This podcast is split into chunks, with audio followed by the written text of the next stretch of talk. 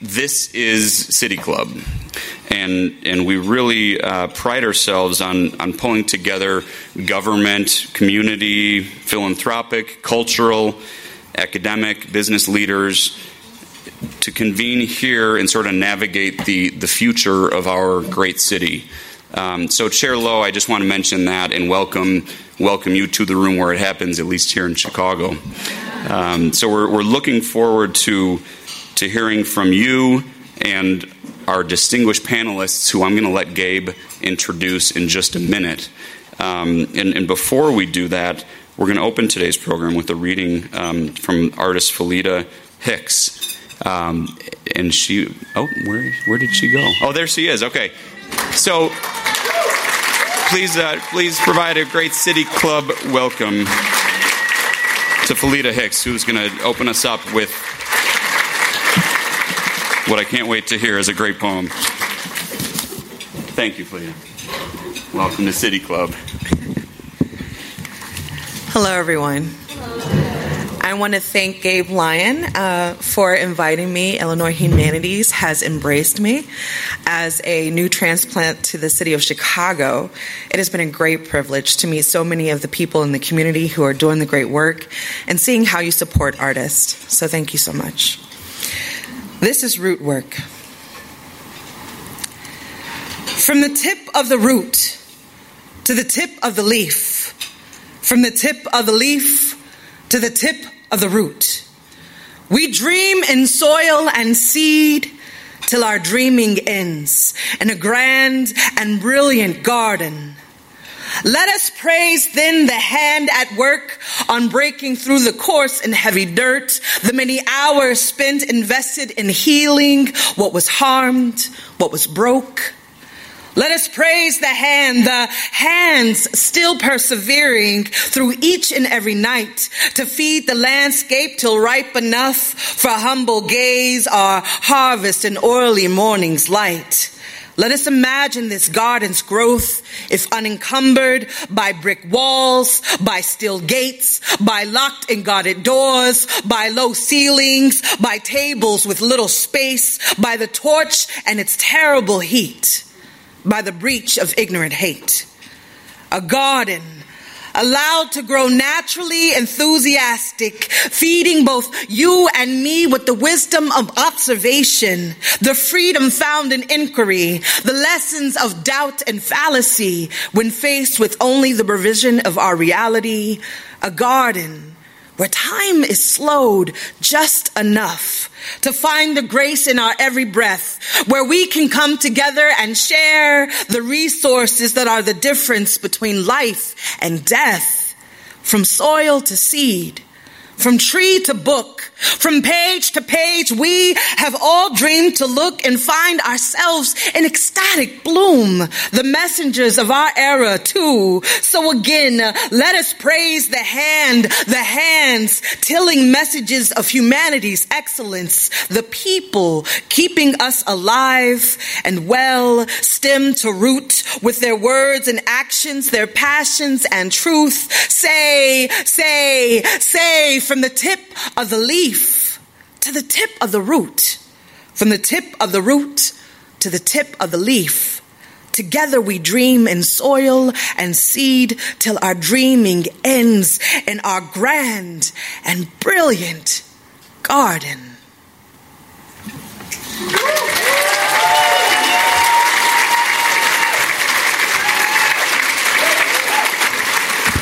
Can we start every city club with you, that would be amazing. Thank you. Um, thank you, Felita. And, and now I'd like to welcome a great partner of the City Club who really pulled all this together. And uh, this was her, her brainchild. And, and it's, it's, great to have uh, Gabe Lyon as a partner. Please welcome uh, from Illinois uh, Humanities, Gabe Lyon. Thank you. Take it away. Uh, let's hear it. Thank you. Let's hear it for Felita Hicks, everybody. You know, we cannot we cannot have the humanities without an invocation. And so Thank you, Felita, for helping us set our intention and our practice for today. This is an extraordinary room. And one of the things is if you like this poem and you think Felita's awesome, her book's on second book's on the way out. You can pre-order it. It is worth it and uh, it's from Haymarket House, a homegrown press right here. So, you know, she's a spoken word artist and a cultural strategist. And Felita, thank you so much for helping us get started. Um, our catalyst, really, for gathering, I'm going to use a little science. A catalyst for gathering is the visit of Chair Shelly Lowe to Illinois and to Chicago. It's her inaugural visit, and one of the things I hope that we. Um, that you all get to see that I've gotten to see as I've gotten to know her is the things that we care about, the, that the folks care about in this room. They're central to her platform as the leader of the National Endowment for the Humanities, um, telling undertold stories, thinking about culture as an investment in our future. And um, I'm so grateful, Shelly, that you agreed to be with us in this room, which is a very special kind of gathering. So I'm going to turn it over to you, and we're going to get the program started.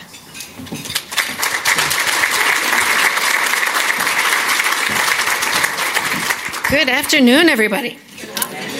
Please keep eating. They gave me a little bit of lunch beforehand, so I'm good sometimes I get places and I'm like, but what about me? I want to eat. Um, Yat-e she shaliloy nishya bilagana nishle na nastasia tachini bashachi bilagana dashache do trabaha dashanala lo de nasha do Washington de Shigan. My name is Shelly Lowe. I'm Navajo. I grew up on the Navajo Reservation in Northeast Arizona, chair of the National Endowment for the Humanities, first ever Native American chair, second ever woman. Thank you. Thank you, thank you. I now live and work in Washington, D.C. It's not my favorite, but it's okay.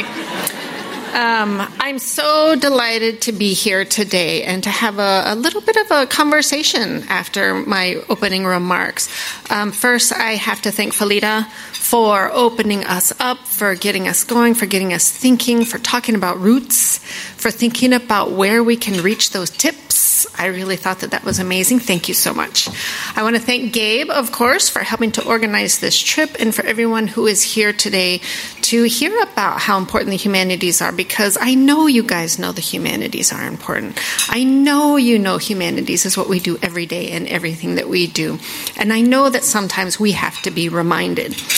I want to acknowledge um, two of my staff members who are here today. Scott Weingart is here at the front table, and Jill Austin is here as well. So if you have questions and you can't get me, they're here. Um, Scott is director of our Office of Data and Evaluation, and Jill is a senior program officer in public programs. So, questions about data, Scott. Questions about grants, public programs, Jill. So. Um, so, you know, I'm just so excited to be visiting different places across the country. I have to say, Happy Valentine's Day. It is also Arizona's birthday. So it is also my um, second year anniversary. I started in this position two years ago on February 14th. It was a Monday. It was the perfect day. I was like, oh, I'll always remember it then. And it was Arizona's birthday, which to me is really important because um, I have to remember where I came from and I have to always think about that in the work that I do in this position. But you know, I want to talk first about a project that I've heard a lot about, um, and I know that maybe some of you have heard about as well. And it's developed by our, our state partner, Illinois Humanities, and it's the Gwendolyn Brooks Youth Poetry Awards, which honor the legacy of Illinois' own Gwendolyn Brooks, who's a, a renowned poet, author, and the first black Pulitzer Prize winner. And each, yes, exactly. And this is really exciting to me because it's also a project that reaches young people. And each and every one of the young poets who take part in this competition is a part of this wonderful legacy, the legacy that Gwendolyn Brooks has created. And Brooks summed up the contest best in a note in 1977 when she said, All the children who entered the contest are winners. They worked hard, they created, and that is what is important. And in a letter Illinois former poet laureate Angela Jackson invited all people to enter the realm of the poem. And again, thank you to Felita for bringing us into that realm of poetry right at the beginning. But Jackson says poetry belongs to each of us wealthy, super rich, middle class, working class, poor.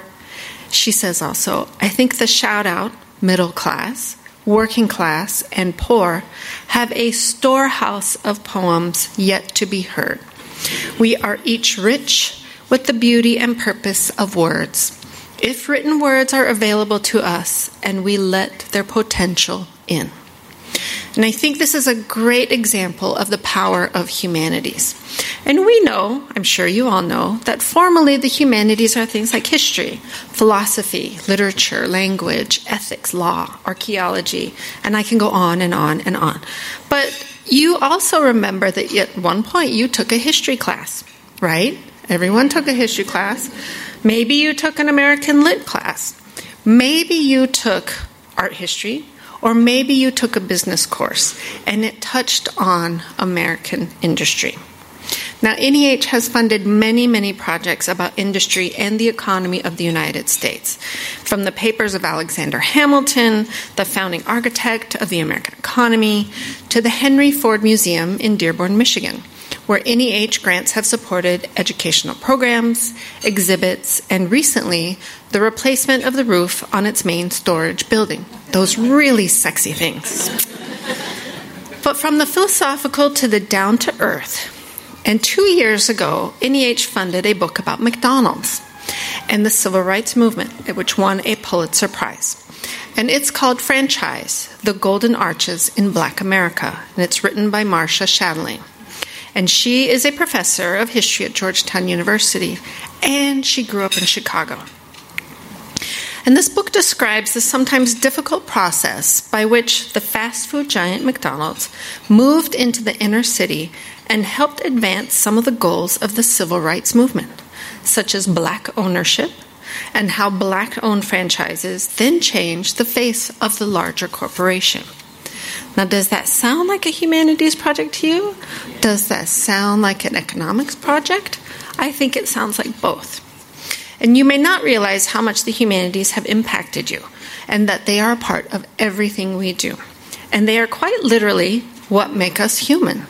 The stories, the teachings, the experiences, both individual and collective, that inform how we live, how we interact with each other, how we interact with nature, and how we make decisions and those decisions we make. These are all the ideas that illuminate our understanding of our place in the world and the ideals that shape the values that guide us. And even when we do not take the time to consider the particular encounters we have with humanities on a daily basis, the humanities help us to interpret the events in our lives and the world around us. Now, I always have poetry in my remarks as well. So I'd like to quote another poem, Perhaps the World in Here Ends Here, by the recent U.S. Poet Laureate Joy Harjo of the Muscogee Creek Nation. She writes The world begins at a kitchen table. It is here that children are given instructions on what it means to be human. We make men at it, we make women. And this, to me, is exactly who we are. We absorb the instructions from our earliest days, often most memorably from those conversations around the kitchen table, or perhaps around the lunch table. And we continue to grow and we continue to refine those instructions, and we act upon them. And with each new experience, we think back to those instructions that we learned. Now, I told you I grew up in a small rural Navajo community in northeast Arizona, and I carry with me every single day the history, the traditions, the values that I learned at the kitchen table growing up.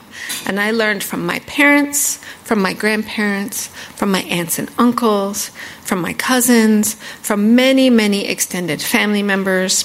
In some way, we got 12 people around a table that sits four. I don't know how that happens. But not long ago, it dawned on me that I've always known and been informed by the humanities because, in its simplest explanation, humanities is our creation story. Now, as a Navajo, this creation story consists of an emergence from four other worlds, the placement of our four sacred mountains, the creation of first man and first woman, the teachings of the holy people, and the relationship of every Dene person to changing woman and to each other. And these humanities lessons were embedded in the Navajo language and culture that surrounded me on an everyday basis. I was taught them in school, I was taught them outside of school, and these important lessons were continually strengthened through repetition, in song, in prayer, in poems, in community gatherings, and of course at the kitchen table.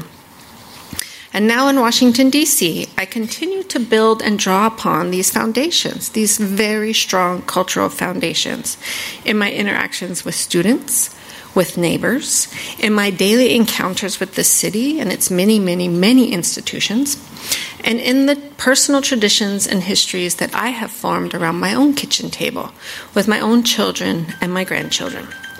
And each of these encounters involves an exchange of knowledge an opportunity to share my stories with other individuals, and in turn receive stories and wisdoms, wisdom from the people and places who are around me and surrounding me. Now, I want each of you to be aware of and treasure the creation stories and the kitchen table lessons that you carry with you. And please share them generously with the rest of the world. And seek out those stories from your neighbors from your institutions, from your city, and from our country. Because each is unique and each has an important lesson. And the cultural knowledge that you have acquired over your lifetime will anchor you and help you forge your own path in life, rather than seeking to conform to somebody else's.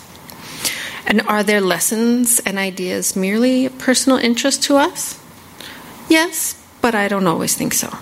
So let me attempt, and let's say attempt, to put them in economic terms, if I can. In March 2023, the Bureau of Economic Analysis released its annual report on the arts and culture sector in our economy, which increased almost 14% from 2020 to 2021 and represented more than $1 trillion in economic activity. And that was before concert tours like Taylor Swift's Era Tour or Beyonce's Renaissance Tour, which also put major bumps into local economies. As music fans flocked to these cities, they shelled out big bucks for concert tickets, for travel, for hotel rooms, and of course for the, the all ever inclusive merchandise. But now you might think what we've started to talk about has left the subject of poetry behind. And we're just talking about business and economy, right? But no, we are actually talking about both. Because poetry, including romantic dramas, delivered fresh from an artist's heart, written for the listener's pleasure, and expressed beautifully in song, can also be a story of economic effects. As Taylor Swift might say, there is in our lives a blank space that only culture and the humanities can fill. there you go. Now, the Navajo writer Sherwin Bitsui writes about Navajo literature, and he says The layers of each line, image, or word carry not only personal story, but the entirety of a people's history and worldview. These stories restore memory and reconnect a people, some of whom have moved away from the sacred mountains to work and live in distant cities. But these stories are doorways opening inward back into the world that is always home. So the humanities to me are a doorway, a doorway that opens inward, allowing us to learn about others and by extension to learn about ourselves.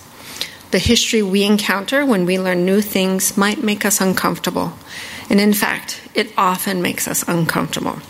But we owe it to each other and we owe it to ourselves as leaders in particular to understand our histories, to, as James Baldwin put it, disturb the peace. Now, I come and I do my visits, and part of my visits are hoping not to talk too much at you, but to learn more with you and from you. So now I am looking forward to sitting down with Gabe and uh, Vickie Lakes Battle from the Illinois Facilities Fund, and Bernard Loyd from the Urban Juncture and Build Bronzeville. So we can have more conversation, talk about the work of NEH, but also talk about how the humanities really does bring us together. Thank you so much.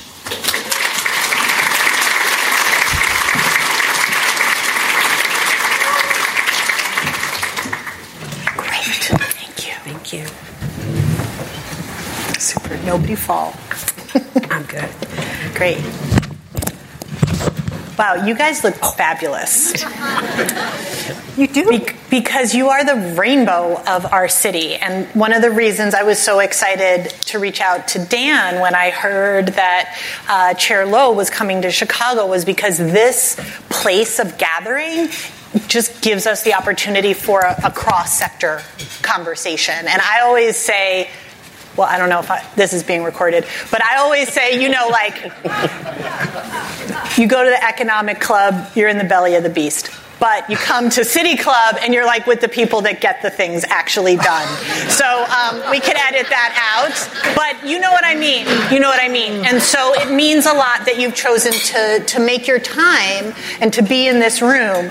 The other thing is when I heard Chair Lowe was coming and would be willing to speak with us at City Club, and Dan said, Yes, I think this would be great. I knew exactly who I wanted to have on stage. I wanted to have a financial specialist, and I wanted an aerodynamics engineer. Um, and uh, you know, Vickie, if you don't already know Vickie, I'll tell you the following.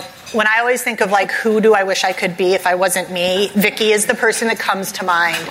Um, and not only because she's smart, but because she is about systems and she's about change and she's about equity in, in its like most robust forms. And she comes at it through a financial lens, a numbers lens, and that's not a world I'm from. And so it's fascinating. And also, she's Illinois, she's IFF's executive director of the Chicago Metro region. She shapes and inspires community centered lending, um, development, real estate strategies, and let us remember that IFF is a nonprofit organization doing all those things. Um, and today's engineer turned entrepreneur and social impact wizard, um, Bernard Loyd. Uh, graduated from MIT, spent more than a decade as a consultant for McKinsey and Company. But when I first met you, I don't know if you remember this, um, it was by flashlight. Oh. and we were and we were in a large space and it was dusty and it was in the very early days of the vision of bringing the forum to the glory it deserves. And um, I will never forget that. And the forum, the development of the forum, which I hope we hear about, is just one element of really, again, a systems approach to thinking about culture as an anchor in an infrastructure for economic prosperity. Mm-hmm. Um, so, and then the last thing is like you all that are here today, we have planners in the room, policymakers in the room, we have funders in the room, and thank you so much, funders, for, for being here and for the support you give and what you might do in the future. Um, and uh, but we also have the business community in this room, and that is because this is what the humanities does. It provides the civic fabric that allows us to to stitch together. And I think you know one of the things I hope for the conversation is definitely going to be too short. I know it already. Um, but I think what we have found and what is more and more clear is that you can have the policy, you can have the research, you can have the money, and those are necessary, but at the end of the day, they're insufficient mm-hmm. if you don't have the humanities at the table, if you don't have the context, the history, the meaning making at the table. And so I think that's some of what we want to get into today. Um, and, and I'll just say one, one thing personally. You know, Illinois Humanities was as the partner, we, are a nonprofit organization, but as the state affiliate for the National Endowment for the Humanities, we were in the position to be part of the relief and recovery distribution of dollars, mm-hmm. which was, first of all, thank you so, yes. so much. Um, and, and through that, that's why I wanted to have this conversation because I think the things that emerge that we saw, we cannot unsee we cannot unsee that the humanities um, were not only about mitigating isolation and were not only about solace and it was not only about being creative and being connected.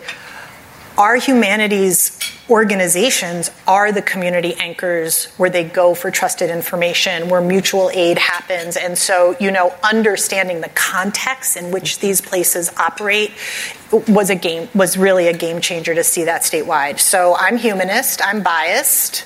Uh, so I'm going to ask our financial specialist and our engineer, um, okay, what drives you?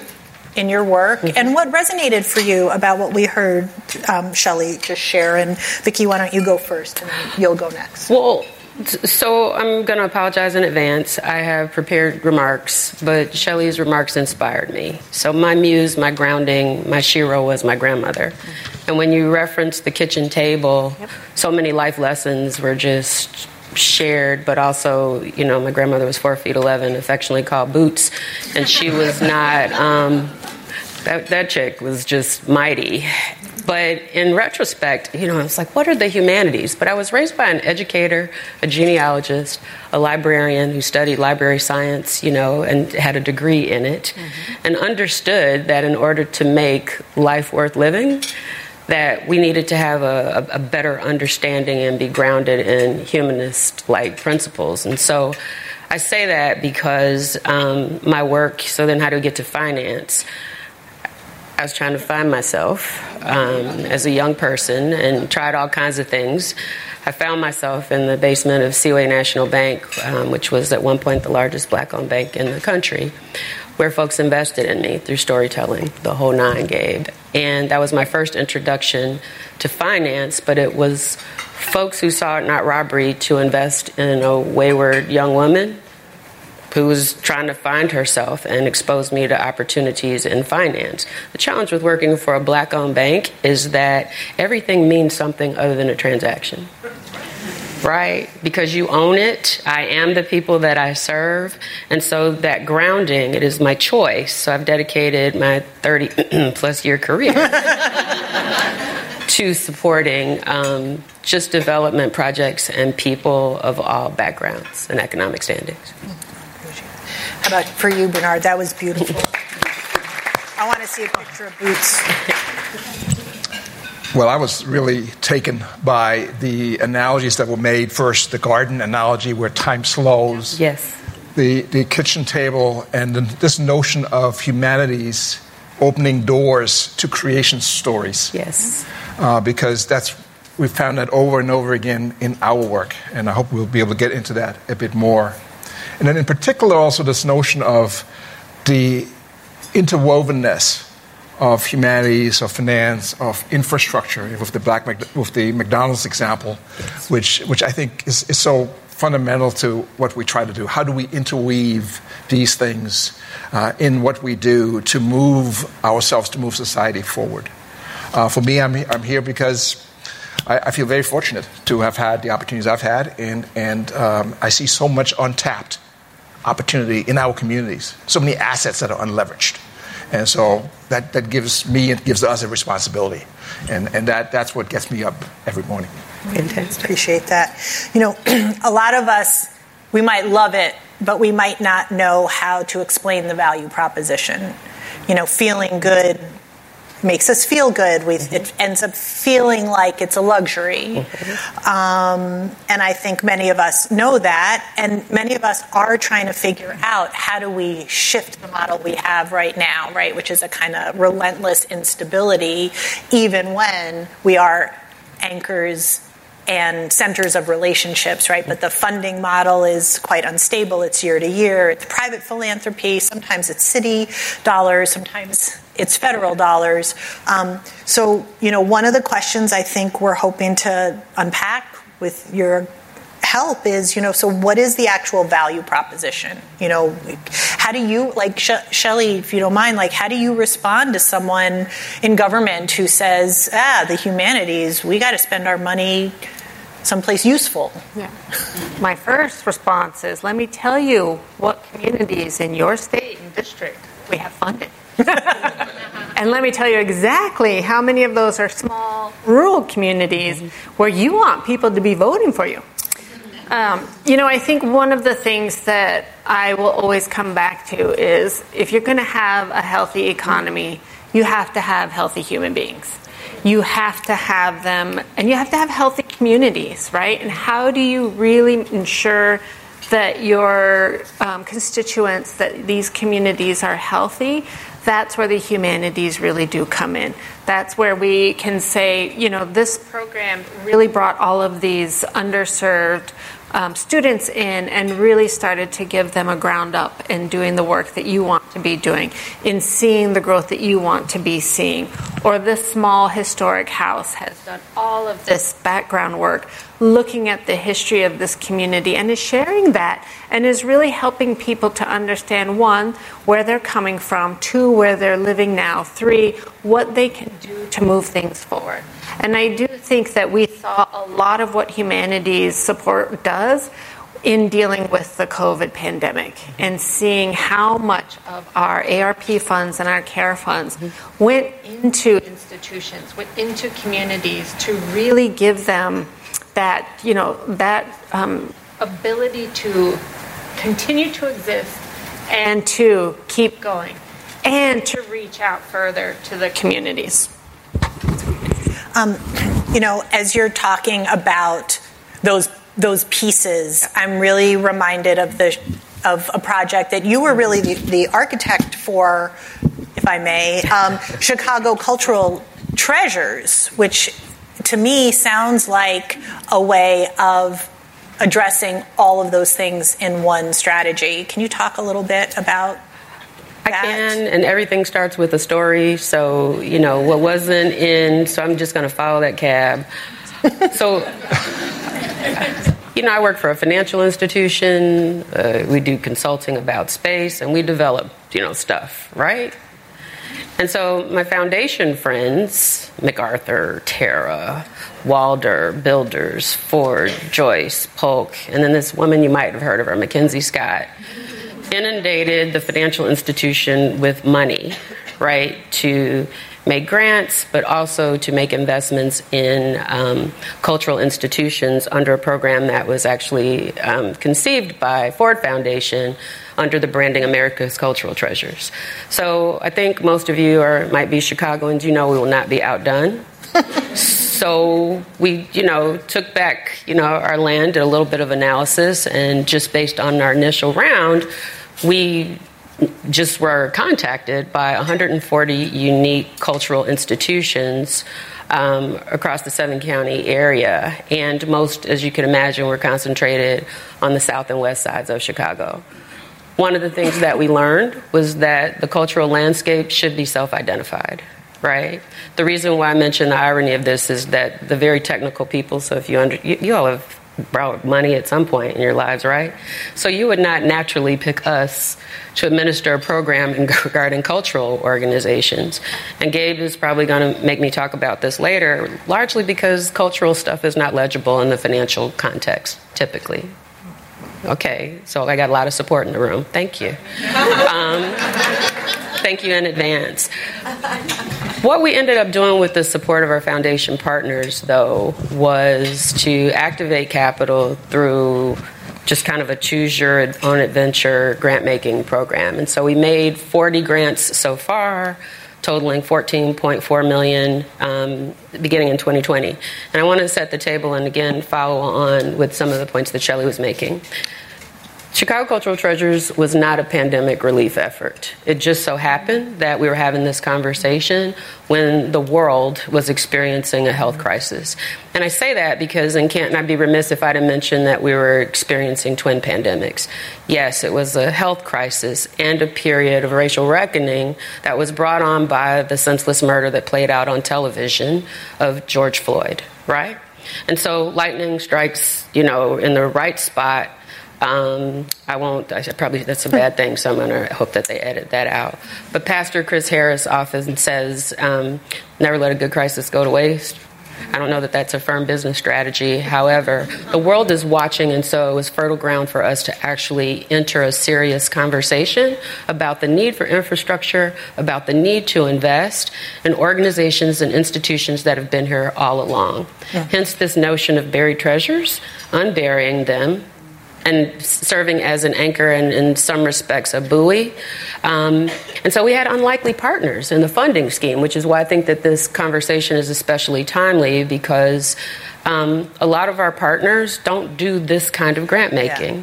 Right, friends? I see some of you in the room. Okay, you don't have to nod so much, Amy. Um, but I'm saying that because we were willing to try and we entered into this place of the space of query and learning about really what was different between the different art forms specifically who gets to decide what's in and what's out. Right. Well you know i i really appreciate how you map that out and pointed out.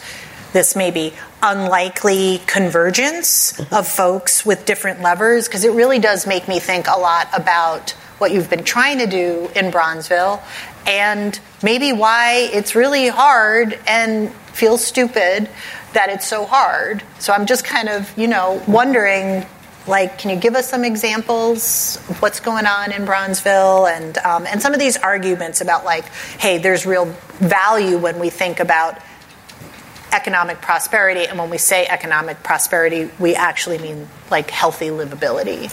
Absolutely. I mean, I'd like to reflect for a moment on our experience working in working on 51st Street, 51st in the Green mm-hmm. Line. And that work began almost 20 years ago. This button that you may have found reflects the beginning of the work. So it's been a long time. Um, and we started with a focus on utilizing cuisine, black restaurants in particular, to drive community revitalization and to create sustainable economics. But very quickly, we realized that while that was a key offering, we didn't have food, quality food in our neighborhoods, we realized that we could not be successful if we just focused so narrowly on that piece of infrastructure, restaurants, and the things that go into it. And in fact, the first thing that we did on 51st Street was that we created a garden, mm-hmm. Bronzeville Community Garden, because we recognized that the folks, our neighborhood, our community was not healthy our folks living in our community were not healthy. We were so disconnected. We were in the midst of chaos, in the midst of trauma, that in order to be successful as a commercial enterprise, we had to invest in reestablishing social links, social capital, in bringing folks back together. And so we started with this garden, and that garden led us to bike rides uh, because they're so democratic. Bring folks onto a bike ride the neighborhood. We started with, with bike rides specifically to artistic and historical sites in Bronzeville, which again weaves us together. We can all get something out of that art, out of that history. And that led us to what we now call Boxville, a shipping container market, mm-hmm. because we didn't have the capital to build real quote unquote infrastructure. Mm-hmm. We used these bike rides to leverage into these boxes. And what we learned there is that, again, these boxes are cute. we all understand them. We see them on trucks. But they really only succeeded when we began to layer culture, arts, culture, and humanities into that offering. And so we would do music, we would do art on the boxes, we would do spoken word, all around what was kind of the core initiative for the folk, our partners, the folks in the boxes, the commercial offering. And when that took off, then the vibe then the spirit, the, the feeling of 51st Street changed. Mm-hmm. Now, we're still deep into that process, but this has transformed 51st Street. Mm-hmm. We're now in the second wave of how do we address all, that, all of what happened during the pandemic where we got pulled apart even further. Mm-hmm. And uh, to, to um, uh, Vickie's point, one of, the, one of the tools that we've used in this is assembling different kinds of funding to make this happen. Because there's no way a commercial enterprise can support a garden a block away, can support all of this, this humanities, this arts, this culture. And so we've been able to gather other sources of funding to come together to recognize that it is one package. We have to have this really interweaving of efforts uh, to make it happen. And, and the good news is that we've gotten so far that today there's about $40 million in investments that's coming to 51st Street. Mm-hmm. is right here, he's bringing a bunch of it. Uh, we, we, we, we have at Overton, right up the street, we have Policy Kings. We have a, a building that is built, being built right across the street from us on 51st by Kerry Young. This will be the first investment in residential housing on 51st Street in a century. Wow, that's amazing. So when we ask about the impact, yeah. that would not have happened. It's humanities that made the difference, yep. that allowed us to go to that point. So this brings up an, an issue that's, you know, maybe sensitive and maybe overdue, which is, you know, the idea that like nothing for us without us. Um, the idea that sometimes investment, including in arts and, and culture, right, in the humanities, can sometimes feel like gentrification, or it can feel like, well, here it comes, that's good, but am I going to get to stay, for example? That's not the only manifestation of it. So, you know, I know we're kind of, conversation's not long enough. I know we're kind of closing in on time, but like, yeah, where's accountability? What, what does community centered, partner centered look like? Mm-hmm when some people have an ROI that's really about dollars and other people are having an ROI that's like, this is my life. Anyone? Yeah. We're going to take this show on the road. so, you know, it's kind of interesting. So, my banking partners in the room, hey, Wintrust, you know, you guys are going to be the object of my affection just because you're victims are proximity. We love you, Wintrust part of the analysis when you go to credit class, the four or five C's, depending on where you're trained capacity to repay, right? Collateral. Um, there was some other stuff, but one was character. And character, you know, can be, is, has always been embedded in any credit analysis platform. And that is where there is accounting for the story, right? So I don't want us you know, maybe dollars and regulation and things make it more challenging to access capital. But I want you to know, you know, in this room today that um, it's always been there as part of the analysis. But I think it's more of a question of what the value of social capital is. And so this is the part, since people want to target people, where I get to air out some of our frustrations with the credit acquisition process. I want to submit to you today that we oftentimes conflate capital accessibility and capital availability. You get where I'm going with this? There's money in the world, in the ecosystem. We have to get in position, and hence our conversation about infrastructure investments and infrastructure building, because not everything about the current capital system is broken. A lot of the regulation and the rules actually were formed because things may have gone bump in the night we can have a conversation about whether or not you know we've overcorrected for some things. However, the rules were never put in place to push people out. Now, I'm reminded of a statement about community that I heard that the more successful that we are at building community, we're equally, if not more successful at creating outsiders. So I want to own that in this system.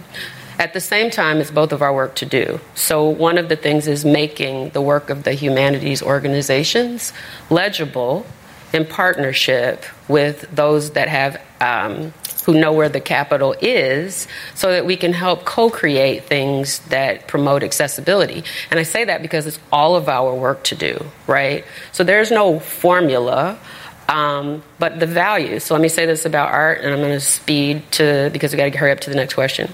the challenge with creators is that it's really difficult to monetize. And so, some of your example, like what makes a Picasso a Picasso? I don't know. I'm from Roseland. I'm only saying that just for dramatic effect because, you know, Tanika's work to me, I vibe with it, right? And it's of more value to me because it's personal and I, I have an emotional connection to it. I am more inclined to activate my capital in service to work such as hers because I can relate to it. And we can talk about that, but I want to throw it back so I'm going to, I'm getting the fingers of time, which are yeah. less than I want them to be. So I'm going to do yeah. this. Because I know there's questions from the, I think we have questions, yeah? All right. All right. So I want to honor the curiosity in this room, and I'm going to kick it over to you, Bernard. Um, close, you are close to the ground as it gets. Humanities in action. We have a room full of folks who, again, have their hand on the steering wheel of many efforts. What should we, you know, what's the call? What should people stop doing because it's stupid? What should people start doing? Maybe it's obvious. And what do you want people to do more of? And that could be for you and the work in Bronzeville, or that could be writ large. That's a huge question. Deserves its own session. I guess I'll, I'll, try to say two or three things. Uh, stop. We need to stop allowing outside folks to own the projects that are publicly and philanthropically supported in our community. There's tremendous leverage to ownership, and we're losing that leverage because we don't own these things. I know it's hard, but we need to, we need to figure out how to do that and stop doing the other thing. Do more of. I think we need to do more of, and I'm going to, be very parochial on this one, but, but it extends broadly do more of recognizing the incredible and highly underleveraged cultural assets in our communities.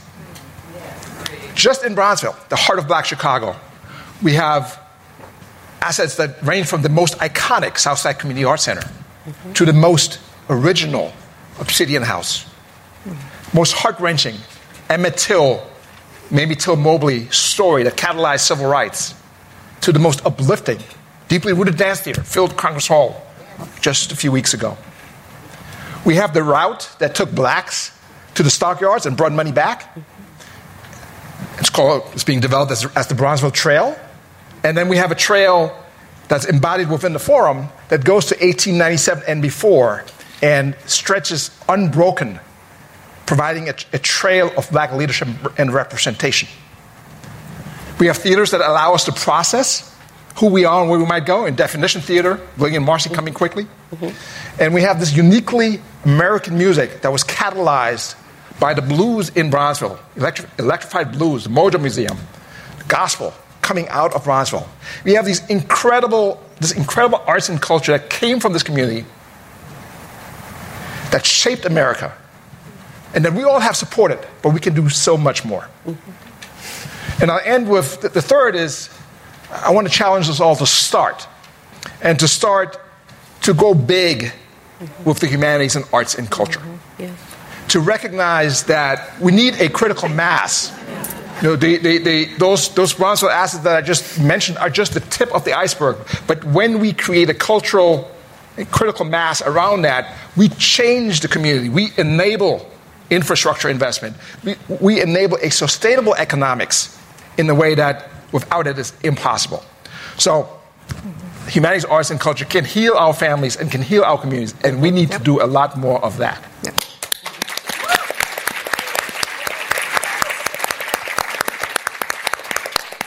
We could uh, certainly end on that, but it's City Club, so we have some questions from the audience. Um, and Tommy Collins, thank you for this. It's actually a two-party question, but we are cl- tight on time, so I'm going to start with the front and see if we can get to a couple others first. Um, great question. Well, grant making. Uh, this is from Tommy Collins. Uh, grant making creates competition among organizations who are doing great work but have limited funds. Um, how can we foster more collaboration, uh, stronger, interconnected humanities ecosystem? I think, you know, one of the great things about um, NEH, and I have a lot of people who come up to me and say, oh, we got that NEH challenge grant. We just want to thank you because once NEH put its name on it, we got all of these other funders to come in, right? And um, I'm always like, oh, that's really exciting. And it's one of the things that we really want to look at is how, how does NEH funding really leverage other private and pu- public funding? into projects that are, you know, very specific to communities that are are being built by communities. One of the things that really helps a partnership is to help actually tell the story. Because we talk about humanities all the time. We talk about NEH. There are lots of people who come up to me and say, I love NEH. Thank you so much for what you did. And other people are like, You're the National Endowment for the Arts? No, we work with them. They're our sister organization, but right, they don't exactly know what we do, who we are, how our work and our funding really does make an impact. And helping to tell those amazing stories about the work that is being done, when you see these transformative gifts come in, when you see this work really change and bring communities together and build healthy communities, we need to better tell those stories. And if we can tell those stories, I think that we can build better partnerships. That's a great answer. We might use that quote. Yes. Carolyn. Yes. Go ahead. And it sounds very similar to the City Club and Economic Club, right? Yes. we love It each other. We all, we all collaborate and do our Definitely, part. please ed- edit that part out, please. Yes. So back to you then, Gabe, because uh, this is this is a question, this is a comment, and then a question, I, I believe, directed to you. Okay. Um, and this is from Julio Paz. Uh, Gabe Lyon has done a great job leveraging the humanities to put the state's challenges into context. That's not a question, but it's a it's a statement that I think many of us agree with. Uh, what does Illinois humanities envision for the future? Thank you for that question. And you have 30 Um, seconds. And I have 30 seconds. I think the, the first thing that we envision is a stronger, deeper strategic partnership with the Illinois Arts Council agency. Uh, Hands down, the visions are very aligned. I think that's one. I think the second thing is more grant making. We are often the only funder or the largest funder for organizations that are small, that maybe don't have the capacity, for example, to, to, to reach out to MacArthur or aren't in their purview. So I think more grant making. But you know, the real vision is about a cultural ecosystem, a robust cultural ecosystem in the state. Because what Bernard just described, you can go to another neighborhood, you can go to Havana, Illinois, and that alignment of your elected officials with your chambers of commerce, with your arts and culture, that is the picture of livability, robust humanities at the center and at the table. So those three things. Partnership with our state, and best state partner, more grant making, and really a robust ecosystem. That's what we want to make happen. And then tell the story. Tell the story. And tell the story. Chicago loves collaboration, so we'll, we'll keep that up. Uh, let's. Uh, I think this could probably be our final question, um, and this is from from Ava from the Chicago History Museum. Uh, what are your thoughts on the economic impact of the 250th anniversary of the Declaration of Independence? Me? I'm not deciding who that I'm the moderator.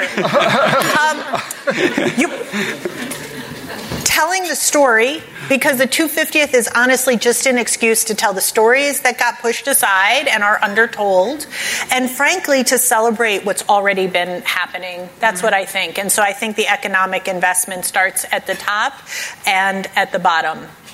Understanding and amplifying what we're already doing as a way to make the argument that we have to move away from this intermittent funding to funding this cultural infrastructure, just like we fund our fabulous libraries.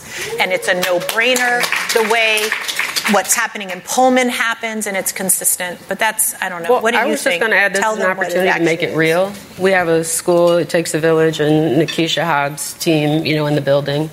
And so it's, you know how years ago that history was, it wasn't real, right? And we Yeah. have the opportunity because we're living the history. And so how do we interpret the Declaration in the current context? Because if we really think about what the humanities are, it's trying to really get us to center in community context and make it personal. So Chairman Lowe's analogy of you know the, the doorway and the kitchen table is relevant to all of us. So how do we make in a period where just political issues that we never thought we'd encounter are um, occurring on a routine basis, where for the next generation and generations after that, we celebrate what our founding fathers, you know, originally taught us, and we elevate the significance and the importance in 2024 in every neighborhood. Right. I thought that would be simple, but there's so much more to that. We might we may need a whole program on on that. Well, you know, I have an offer, Oh, Dan. um, I was thinking, what if we organize a field trip to Bronzeville was just thinking the same. I'd Were give you you a bike ride. Um, so maybe, so maybe we can figure that out. Do you want to talk about how we can figure that out? I, Because will think it's a great out. idea. We will figure that out. Everyone's welcome. We'll wait until maybe March or April. How about Um, it's a little bit warmer for the bike ride?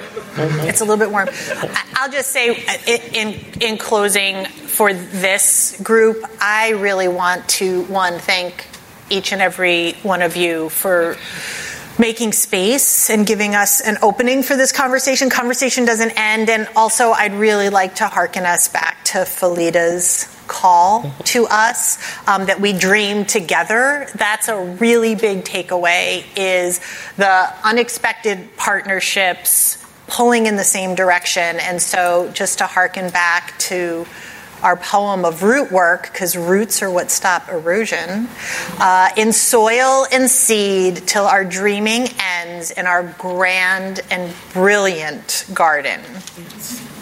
Thank you.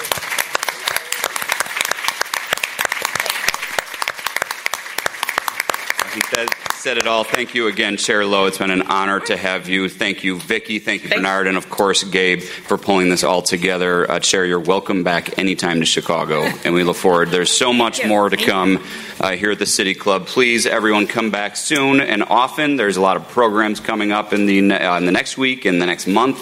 Uh, a couple of great events that we'll be having and announcing soon. Uh, what an incredible discussion. Thank you again. Happy Valentine's Day, Happy everybody. Have a great day. Day.